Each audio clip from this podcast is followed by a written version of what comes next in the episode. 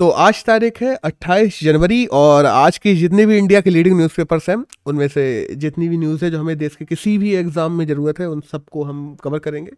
और basically exam से तो ज़्यादा ही कवर कर लेते हैं, मेरे हिसाब से कोई न्यूज़ ऐसी नहीं है जो बच के रहती है जो ज़रूरी हो जानने के लिए। तो अगर आज द हिंदू के फ्रंट पेज की बात करें तो एक न्यूज़ आई है जो तो सेंट्रल एशियन कंट्रीज़ की समिट को लेके आई है, जो कल की थी, हमारे मोदी ने रखी थी, जस्ट बिकॉज ऑफ कि उनको हम लोग छब्बीस जनवरी बुला नहीं पाए थे। तो इस समिट से सोचा तो लोगों ने बहुत कुछ तो निकल के आएगा, लेकिन कुछ खास निकल के नहीं आया। बस बेसिकली दो तीन चीज़ें हुई कि हाँ, हम लोग एनुअल एनुअल पार्टनरशिप जो है उसको बढ़ाएंगे, एनुअल समिट्स रखा करेंगे, अलग अलग बेंच लेवल समिट्स होंगी, वो भी एनुअल करेंगे हम लोग। और जो ओवरऑल पार्टनरशिप है जो दो बिलियन डॉलर ही है केवल हम लोगों का ट्रेड अभी सेंट्रल एशियन कंट्रीज से, उसको अगले पाँच सालों में बढ़ा के दस बिलियन डॉलर तक लेके जाएंगे। और ये टैकल करना ज़रूरी है क्योंकि चाइना का हम देखते हैं सत्तर बिलियन डॉलर है, हम लोगों से कितना ज़्यादा इनसे। तो एक चाइना पे डिपेंडेंसी किसी भी देशों की अच्छी नहीं है, तो दैट्स वाई। एक फ्रंट पेज पे न्यूज़ आई है टाटा ग्रुप के बारे में कि टाटा ग्रुप को शेयर्स ट्रांसफ़र कर दिए गए हैं, इसको हम लोग डिटेल में बात करेंगे। जो एयर इंडिया के शेयर्स थे वो कल ट्रांसफ़र हो गए हैं।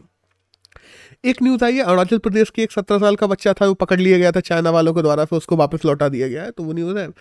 एक न्यूज़ है कि थर्ड वेव धीरे धीरे एंड पे आ रही है कोरोना की, ओमिक्रॉन की बेसिकली। और एक आई है जो एलएसी को लेके कि चीन ने मना कर दिया है कि किसी थर्ड प्लेयर को हम लोग बीच में नहीं लेके आएंगे, एलएसी इंडिया और चाइना का बायलैटरल मुद्दा है और हम दोनों ही बैठ के सुलझ जाएंगे। और यही बात इंडिया की कहने इंडिया भी यही कहता है, तो अच्छी बात है। तो बेसिकली फ्रंट पेज की बात करें तो केवल टाटा सन्स की बात करनी है। तो टाटा सन्स टाटा की पेरेंटल कंपनी बेसिकली, और उसको इंडिया जो एयर इंडिया है उसके सारे शेयर्स ट्रांसफ़र कर दिए गए हैं, कल कर दिए गए हैं। और हम लोग अगर बेसिकली बात करें ना थोड़ा कि सतहत्तर हज़ार करोड़ की जो लाइबिलिटीज़ हैं जो उस पर एक तरीके से उधारी है, एक तरीके से मैं बोलूँगा एयर इंडिया पे, तो उसमें से बासठ हज़ार करोड़ तो हमारी भारत सरकार ने देने को कह दिया है और बाकी के जो पंद्रह हज़ार करोड़ बचेंगे वो टाटा सन्स देगी जो उधारियाँ हैं उस पर। और इसी के साथ हम लोग जानते हैं एक सौ इकतालीस प्लेन्स मिल गए हैं जो कि पैंतीस से ज़्यादा अलग अलग कंट्रीज़ में जाते हैं। तेरह हज़ार पाँच सौ से ज़्यादा एम्प्लॉई हैं जो इसके अंतर्गत काम करते थे एयर इंडिया के अंतर्गत, उनको टाटा ने ये कहा है कि हम लोग एक साल की ट्रेनिंग देंगे और दोबारा से रखेंगे। ऐसा नहीं कि बाहर निकाल दिया जाएगा, बट हाँ ट्रेनिंग में जो लोग फेल हो जाएंगे उनको निकाल दिया जाएगा, ये भी कहा गया है। और अगर थोड़ी हम एयर इंडिया की बात करें तो हम लोग जानते हैं नाइनटीन थर्टी टू हैविलैंड पास एम मैथ करके एक प्लेन था जो जीआईडी टाटा उड़ा के लेके आए थे, कराची से उड़ा के मद्रास लेके आए थे, पोस्ट मेल लेके आए थे। बेसिकली पहला प्लेन इंडिया में वही उड़ाया गया था। छियालीस में उन्होंने एयर इंडिया की शुरुआत कर दी थी, फिर बाद में हम लोग देखते हैं इसको आ, वो मतलब राष्ट्रीयकरण कर दिया गया, सरकारी कंपनी बना बना दी गई, पीएसयू पब्लिक सेक्टर अंडरटेकिंग कर दिया गया नाइनटीन फिफ्टी थ्री में।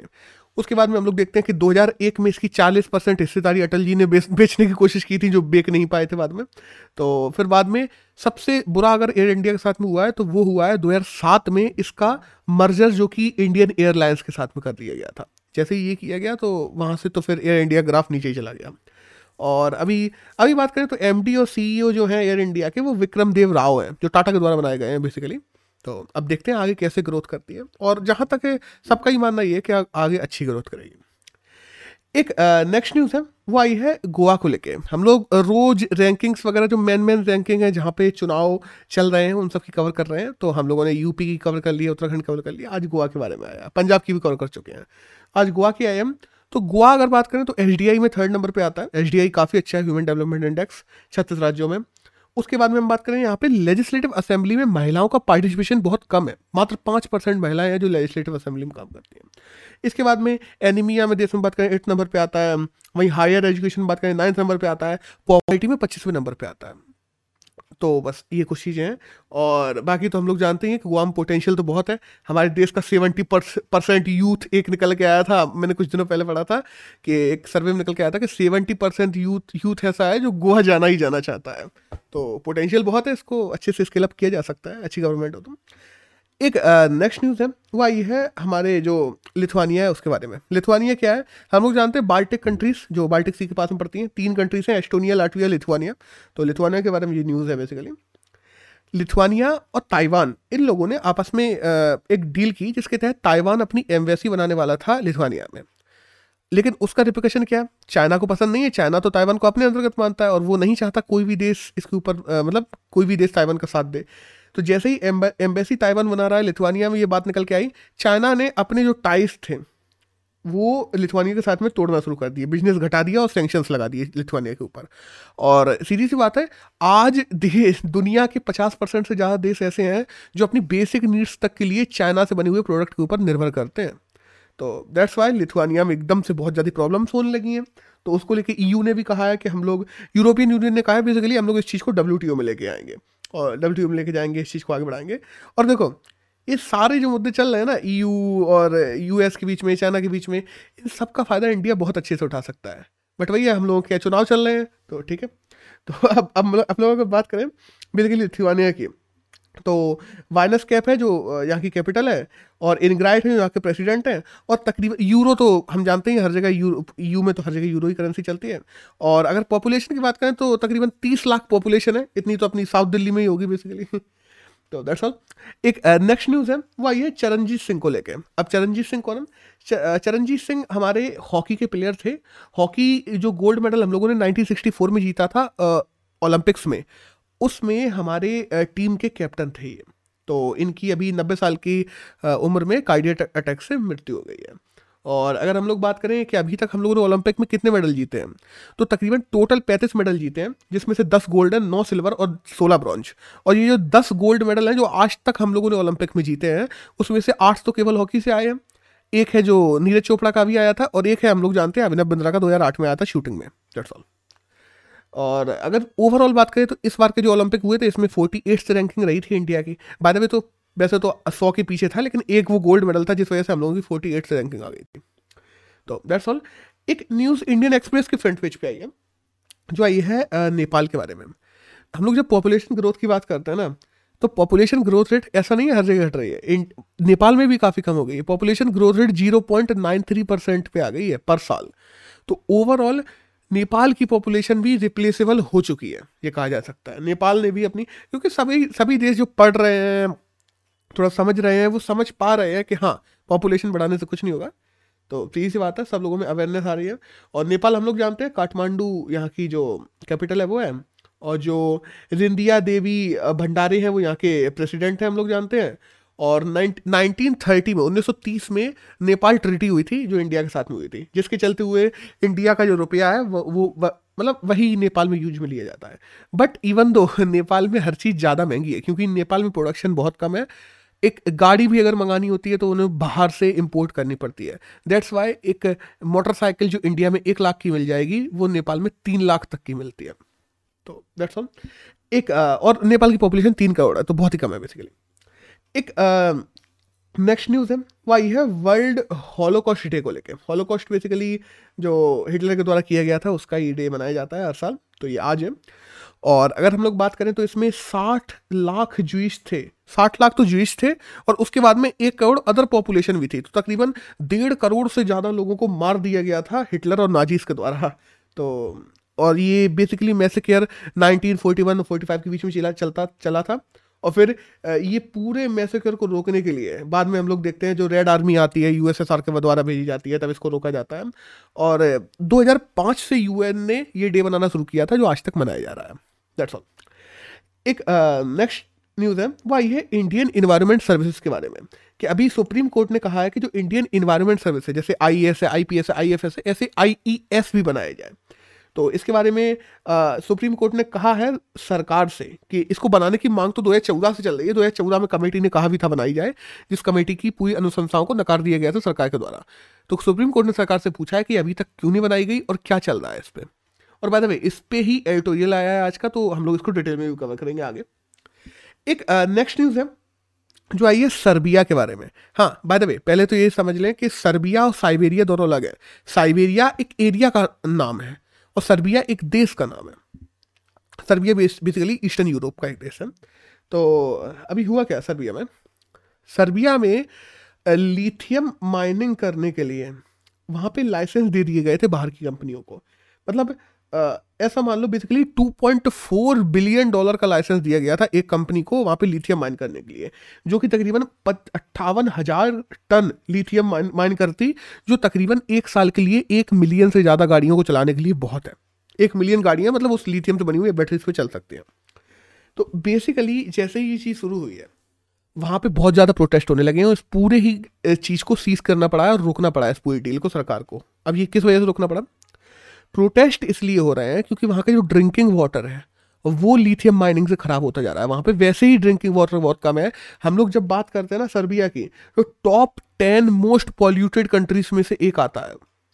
इसके बाद भी सर्बिया में अगर ऐसी चीज़ें होती हैं तो वो सर्बिया के लोगों के लिए और ओवरऑल इकोसिस्टम के लिए बहुत ज़्यादा नुकसानदायक है, जिसके चलते वहाँ पे बहुत मास प्रोटेस्ट देखे जा रहे हैं, छोटे मोटे नहीं। हाँ, ये है कि वो प्रोटेस्ट अभी तक ऐसे नहीं हुए हैं कि उसमें वायलेंस हो रहा हो, आराम से चल रहा है, लेकिन हाँ प्रोटेस्ट बहुत मास हो रहे हैं, जिस वजह से वहाँ की सरकार ने ये पूरे प्रोजेक्ट्स को रोक दिया है।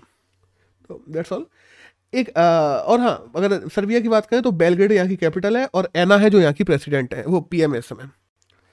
एक नेक्स्ट न्यूज़ की बात करें वो आई है जम्मू कश्मीर के बारे में। जम्मू कश्मीर में अभी क्या हो रहा है? जम्मू कश्मीर में एक department of administration reform and public grievance बनाया जा रहा है, जिसका नाम है D A R P G, basically DARPG कहा जाता है। तो D A R P G ये डिपार्टमेंट बनाया जा रहा है। इसमें होगा क्या, बहुत सारे ऐसे डिपार्टमेंट्स हैं जिनको एक साथ में जोड़ा जा रहा है और ये एक डिपार्टमेंट बनाया जाएगा जो जम्मू कश्मीर में चलने वाले हर प्रोजेक्ट की प्रोग्रेस, चाहे कोई भी प्रोजेक्ट हो, उन सब की मॉनिटरिंग करेगा और उस सब की जांच रखेगा। और बेसिकली यहाँ की सेक्रेटरीट भी है जिसको पेपरलेस किया जा रहा है, साथ साथ में इन्वेस्टमेंट को बढ़ाने की कोशिश भी की जा रही है। और देखो, और जो ये जो डिपार्टमेंट बनाया गया है D A R P G, ये किसके अंतर्गत आता है? ये आता है department ministry of personnel public grievances and pensions के अंतर्गत, जो कि किसके अंतर्गत आता है? जो आता है होम मिनिस्ट्री के अंतर्गत। और होम मिनिस्ट्री किसके पास में? अमित शाह के पास में। तो बेसिकली अगर बात की जाए तो अपने जो मोटा भाई है वो सारे प्रोजेक्ट जितने भी चल रहे हैं जम्मू कश्मीर में, अब उनको अप्रत्यक्ष रूप से अब पूरी पैठ रहेगी उनकी वहाँ पे। तो दैट्स ऑल। और अगर देखो जम्मू कश्मीर की बात करते हैं ना, तीन सौ सत्तर और पैंतीस से हटाने के बाद में जिस हिसाब के सपने दिखाए गए थे पिछले तीन साल में, वो बिल्कुल पूरे नहीं हुए हैं।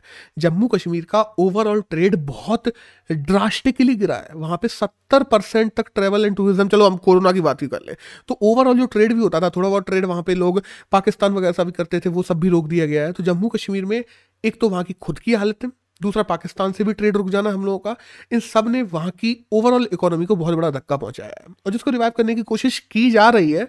बट क्या ये कोशिशें काफ़ी हैं, ये तो आगे वाला समय ही बताएगा।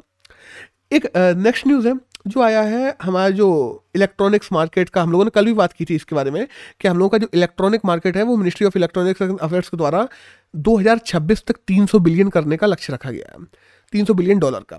तो तीन सौ बिलियन डॉलर का हम लोग मतलब चीज़ें बनाएंगे और उनको एक्सपोर्ट करेंगे बेसिकली। तो ये रोड मैप अगले पाँच साल का रोड मैप है जो कल हमारी मिनिस्ट्री ऑफ इलेक्ट्रॉनिक्स के द्वारा प्रस्तुत कर दिया गया है। अब देखो कितना बड़ी कॉन्ट्राडिक्शन है इसमें कि जो लक्ष्य हमारा था वो था दो हज़ार पच्चीस तक, जो दो हज़ार चौदह में मोदी जी ने आते हुए लक्ष्य रखा था कि दो हज़ार पच्चीस तक हम इस मार्केट को चार सौ बिलियन डॉलर पे लेके जाएंगे, और अब जो लक्ष्य बदल दिया गया है वो है दो हज़ार छब्बीस तक तीन सौ बिलियन डॉलर का। लेकिन वही है, हर चीज़ का ठीकरा कोरोना के मूड पे फोड़ा जाएगा तो हो गया, ठीक है। हाँ, उसका असर पड़ा है लेकिन इतना ड्रास्टिक असर भी नहीं था देखा जाए तो, क्योंकि इलेक्ट्रॉनिक मार्केट्स हम लोग जब बात करते हैं इंटरनेशनली तो वो बढ़ा ही है, इवन दो कोरोना में भी। तो देखते हैं क्या होता है। तो न्यूज़ तो यही थी। एक ही एडिटोरियल आज अच्छा आया है जो कि आया है ऑल इंडियन एनवायरमेंटल सर्विसेज पे, तो इसके बारे में हम लोग डिटेल में बात करते हैं। देखो पहले हम बात करें कि ऑल इंडिया एनवायरमेंट सर्विस की ज़रूरत ही क्या है। सबसे पहले तो हम देखते हैं एनवायरमेंटल डैमेज बहुत ज़्यादा हो रहा है, क्लाइमेट चेंज बहुत ज़्यादा हो रहा है। हमारी इस समय इंडिया में जितने भी एनवायरमेंटल प्रॉब्लम्स हैं वो कौन देखती है? हमारी मिनिस्ट्री ऑफ एनवायरमेंट देखती है। उसके अंतर्गत कौन है? ब्यूरोक्रेट्स बैठे हैं, एक्सपर्ट्स को बुला लिया जाता है। जब भी कोई भी नया लॉ फॉर्म किया जाता है तो ब्यूरोक्रेट्स और एक्सपर्ट्स मिलकर लॉ को फॉर्म करते हैं, फिर मिनिस्ट्री उसको लेके जाती है आगे और मिनिस्ट्री के द्वारा उसको इम्प्लीमेंट करवाया जाता है। जब संसद से वो बन के आ जाता है तो फिर बाद में जो यही ब्यूरोक्रेसी उसको इम्प्लीमेंटेशन करवाती है। बट ये इम्प्लीमेंटेशन इफेक्टिव इम्प्लीमेंटेशन नहीं है और यही प्रॉब्लम आ रही है ओवरऑल, क्योंकि जो ब्यूरोक्रेट्स हैं ब्यूरोक्रेट्स वहाँ पे कम पड़ जा रहे हैं, कम इवन तो कम नहीं, योग्यता में कम पड़ जा रहे हैं। प्रॉब्लम यहाँ पे आ रही है। अब देखो हो कैसा रहा ओवरऑल पूरी, अगर हम लोग हिस्टोरिकल टाइमलाइन की बात करें ऑल इंडिया एनवायरमेंटल सर्विसेज की, दो हज़ार चौदह में एक कमेटी बनाई गई थी जिसका नाम था T R S Subramaniam committee. अब ये T R S Subramaniam committee ने क्या किया था, संतुतियाँ दी थी जिसमें कहा गया था कि इंडियन जो वो इंडियन एनवायरमेंटल सर्विसेज है उनको बनाया जाए, जिसको पूरे तरीके से नकार दिया गया था। किसके द्वारा? केंद्र सरकार के द्वारा, केंद्र सरकार ने कहा कि नहीं, ये सर्विसेज नहीं बनेगी। अभी हाल में क्या हुआ, सुप्रीम कोर्ट में एक केस चल रहा था एनवायरमेंट को लेकर, तो सुप्रीम कोर्ट ने पूछ लिया केंद्र सरकार से कि एनवायरमेंटल सर्विसेज बनाने के लिए संतुष्टि दी थी उनको, क्या हुआ उनका बेसिकली। तो इसको लेकर वही है ना कि ये गड़े हुए मुर्दे थे जो फिर से उखड़ के आ गए हैं बाहर। अब देखो यहाँ पे सुप्रीम कोर्ट का पूछने का ये मतलब क्या है बेसिकली। देखो एक बार दिल्ली हाईकोर्ट ने भी, मुझे पूछा पुराना याद आ गया कि एक बार दिल्ली हाईकोर्ट ने भी कहा था पॉलिसी बनाना सरकार का काम है, कोर्ट का काम नहीं है, और ना ही हमारे पास में इसमें एक्सपर्टीज है। इवन दो हम बैलेंस ऑफ पावर को भी बिगाड़ना नहीं चाहते, बट जो पॉलिसीज बनाई जा रही हैं या जो पॉलिसीज बनाने का वादा किया गया है उनके पीछे सरकार की मंशा क्या है, क्या वो मंशा किस हद तक सही है और किस हद तक इंप्लीमेंट की जा रही है लोगों की भलाई के लिए, ये देखना, इसकी निगरानी करना सुप्रीम कोर्ट का काम जरूर है। तो दैट्स वाई सुप्रीम कोर्ट ने ये पूछा हुआ है, और वही है कि इसी वजह से सुप्रीम कोर्ट ने इसमें इंटरवेंशन किया है। अब देखो आज हम लोग बात करें ना पॉल्यूशन की बात करें, पॉल्यूशन हमारी फूड चेन का पार्ट बन गया है। हम लोग माइक्रो प्लास्टिक की बात करें, लोग खाते हैं, उसके बाद में हमारे पेड़ पेड़ पौधों सब में चला जा रहा है। मतलब भाई है ना कि एयर, जो हम लोग बात करते थे ना कि लोग धूम्रपान कर रहे हैं, आज दिल्ली की एयर इतनी ज़्यादा खराब हो चुकी है कि वहाँ के लोगों की एवरेज एज पाँच साल कम हो गई है। ये डाटा डब्ल्यू एच ओ के द्वारा दिया गया था। Even though W H O ने यह भी डाटा दिया है कि इंडिया में हर साल सोलह लाख से ज़्यादा मौतें केवल और केवल एयर पोल्यूशन से होती हैं, और ओवरऑल पोल्यूशन की बात कर लें तो इंडिया में तकरीबन पचास लाख मौतें हर साल हो जाती हैं पोल्यूशन की वजह से। Water pollution, air pollution, sound pollution, even दो तरह तरह के तरह तरह के तरह तरह के अलग अलग तरीके के पोल्यूशन हैं जो कि हो रहे हैं, जो कि बढ़ रहे हैं, ये सब तो हम लोग जानते हैं, ठीक है। अब प्रॉब्लम कहाँ पर आ रही है, बात यह ना, हम लोगों के पास में ऐसा तो नहीं है कि हम लोगों ने एनवायरनमेंट पर काम नहीं कर रही, सरकार कर रही है। प्रॉब्लम कहाँ पे आ रही है, इस सर्विस की जरूरत क्यों है। देखो दिक्कत है समन्वयन की, समन्वयन मतलब कोऑर्डिनेशन की दिक्कत है, इफेक्टिव कोऑर्डिनेशन की दिक्कत है मिनिस्ट्री और इंस्टीट्यूशंस के बीच में। बेसिकली हमारे पास में ट्रेंड स्टाफ की ही कमी है।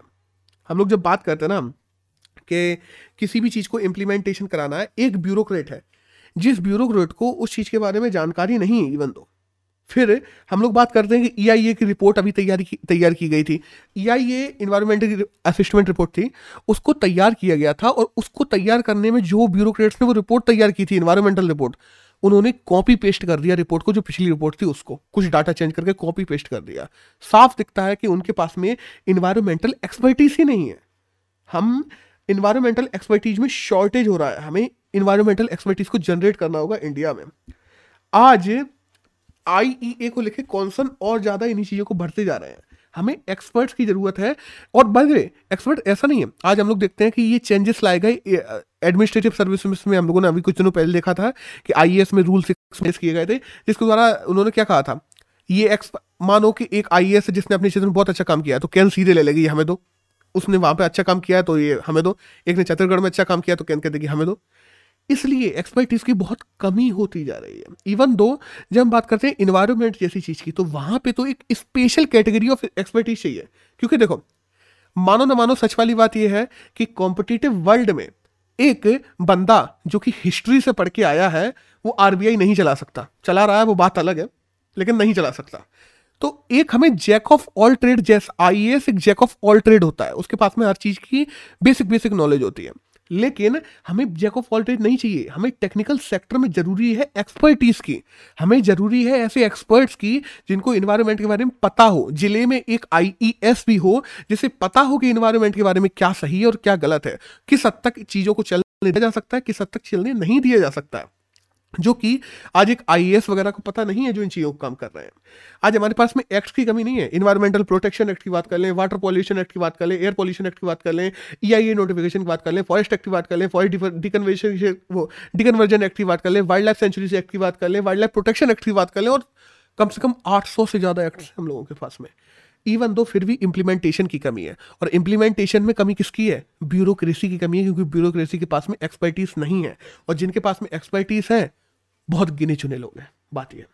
और ये एक्सपर्टीज को बढ़ाने के लिए उस क्षेत्र में हमें जरूरत है।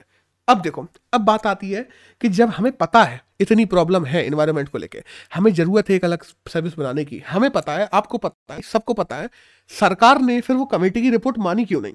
कमेटी ने तो बताया था ना, टी आर एस कमेटी ने क्या कहा था, यही तो कहा था, टी आर एस कमेटी ने क्या कहा टीआरएस कमेटी ने अनुशंसाएं अच्छी दी थी, लेकिन उसने एक जरूरत से ज्यादा अनुशंसाएं दे दी, जिस वजह से उसकी रिपोर्ट को माना नहीं गया। अब हमें पता होना चाहिए इवन दो कि टीआरएस कमेटी की रिपोर्ट क्या थी। तो अगर हम लोग बात करें कि टीआरएस कमेटी की रिपोर्ट की, तो उन्होंने देखो पहले तो एक चीज यही कर दी थी कि अमूल चूड़ परिवर्तन ला दिए थे उन्होंने। उन्होंने कहा कि भाई सबको ही हटाओ, सब हटाओ, बिल्कुल बिल्कुल नया चेंज करेंगे अपन लोग।